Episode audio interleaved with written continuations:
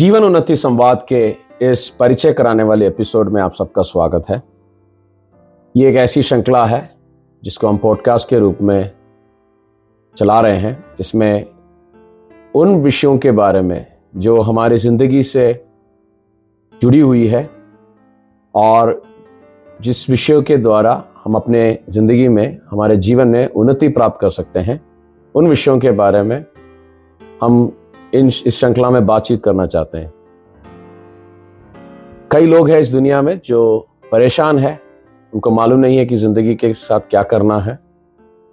और हमारी कोशिश ये है कि बाइबल के आधार पर, जिसमें हम प्रभु यीशु मसीह के वचनों को और उनकी शिक्षाओं को देखते हैं, जो कि कई तरह की शिक्षाएँ हैं।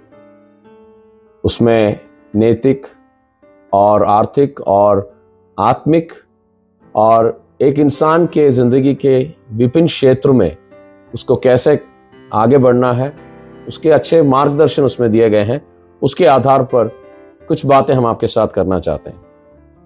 ये परिचय कराने वाली एपिसोड है, लेकिन जल्दी से ही हमारा पहला एपिसोड आएगा। उसमें हम बात करेंगे एक खास विषय के ऊपर कि ज़िंदगी का मकसद ही क्या है। हमारी कोशिश ये होगी कि एक महीने में कम से कम दो एपिसोड आ, या दो बार ये करें ये प्रोग्राम कुछ बातें इस परिचय कराने वाले या इंट्रोडक्शन में कुछ बातें बताना चाहता हूँ। जो जीवन उन्नति संवाद ये नाम इसका अंग्रेज़ी में इस प्रकार है लाइफ ग्रोथ टॉक हम कुछ समय से एक अंग्रेज़ी में एक पॉडकास्ट और शो कर रहे थे जिसका नाम था थ्राइविंग टॉक वो काफ़ी लोगों को आशीष और बरकत का कारण बना। तो हमें लगा कि क्यों ना हम हिंदी में भी उसी प्रकार का एक प्रोग्राम करें जिससे कि बहुत सारे लोग आशीषित पाए। हमारे गॉस्पल लिंक जो चैनल है, उसमें जो गीतें हैं, उसको हज़ारों लोगों ने सुना है, हज़ारों लोगों उसके द्वारा आशीष पाया है। तो हमें लगा कि जीवन से जुड़ी हुई कुछ बातें जो हमें समझने की ज़रूरत है, उस विषय में हम एक श्रृंखला चलाएँ। मैं आपकी आपके ध्यान में कुछ वचन लेकर आना चाहता हूँ इस समय। ज़्यादा डिटेल में नहीं, लेकिन जस्ट उसको मेंशन करना चाहता हूँ। जब हम दूसरे कुरितियों के पत्री उसके पाँच अध्याय और उसके सत्रह पद को पढ़ते समय वहाँ पर इस प्रकार लिखा है, सो यदि कोई मसीह में है तो वो नई सृष्टि है, पुरानी बातें बीत गई है, देखो वे सब नई हो गई है। जब हम अपने जीवन में परिवर्तन या रूपांतर यीशु मसीह के द्वारा प्राप्त करते हैं। तो बाइबल इस प्रकार बताते हैं कि वो व्यक्ति का ज़िंदगी बदल जाता है, एक नई जीवन वो प्राप्त करता है।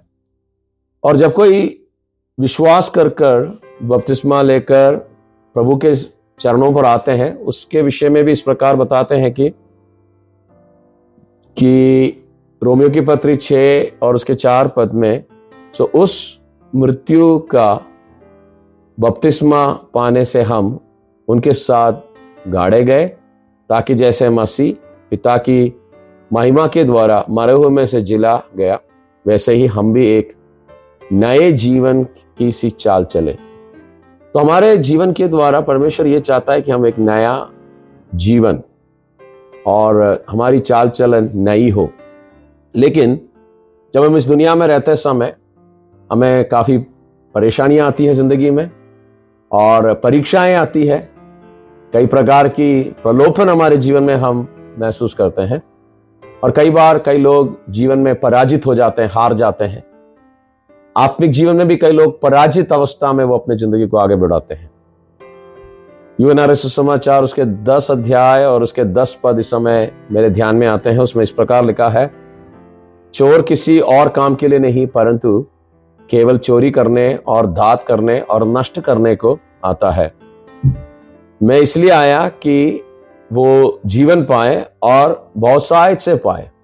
तो प्रभु यीशु मसीह का वचन है ये कहते हैं कि चोर तो चोरी करने के लिए आया, लेकिन मैं तुम्हें एक आनंदगाल का जीवन और या फिर मैं तुम्हें ऐसी एक जीवन देने के लिए आया जो बहुत सहायक, बहुत सहायत का जीवन है। अबंडेंस और एक जीवन तुम्हें देने के लिए आया। हमारी प्रार्थना यह है कि ये जो प्रोग्राम है, जीवन उन्नति संवाद, इसके जो जितने भी एपिसोड्स आएँगे, जितने भी श्रृंखला में जितने भी बातें हम टॉपिक्स के ऊपर या विषय के ऊपर बात करेंगे, वो आप सबके जीवन में एक आशीष और बरकत का कारण बने।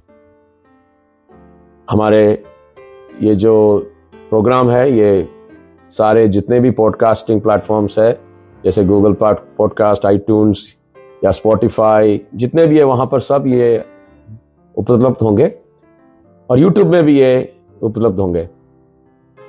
मेरी विनती है कि आप इसको सब्सक्राइब करें ताकि जैसे जैसे नई एपिसोड्स बाहर आएँगे, आप उसको तुरंत प्राप्त कर सकते हैं और आपके जीवन में एक बार फिर से ज़िंदगी के बारे में सोचने के लिए और आगे बढ़ने के लिए ये आपके जीवन में मददगार हो। यही हमारी प्रार्थना है, यही हमारी इच्छा है, ये प्रोग्राम करने के पीछे। तो इस समय एक बार फिर से आप लोगों का स्वागत करते हैं जीवन उन्नति संवाद प्रोग्राम में। और बहुत ही जल्दी मैं वापस आऊँगा एक पहले एपिसोड के साथ, जिसमें हम ज़िंदगी के मकसद के बारे में बात करेंगे। तब तक आप जहाँ पे भी है, खुश रहें और प्रभु आप सबको आशीष और बरकत दें।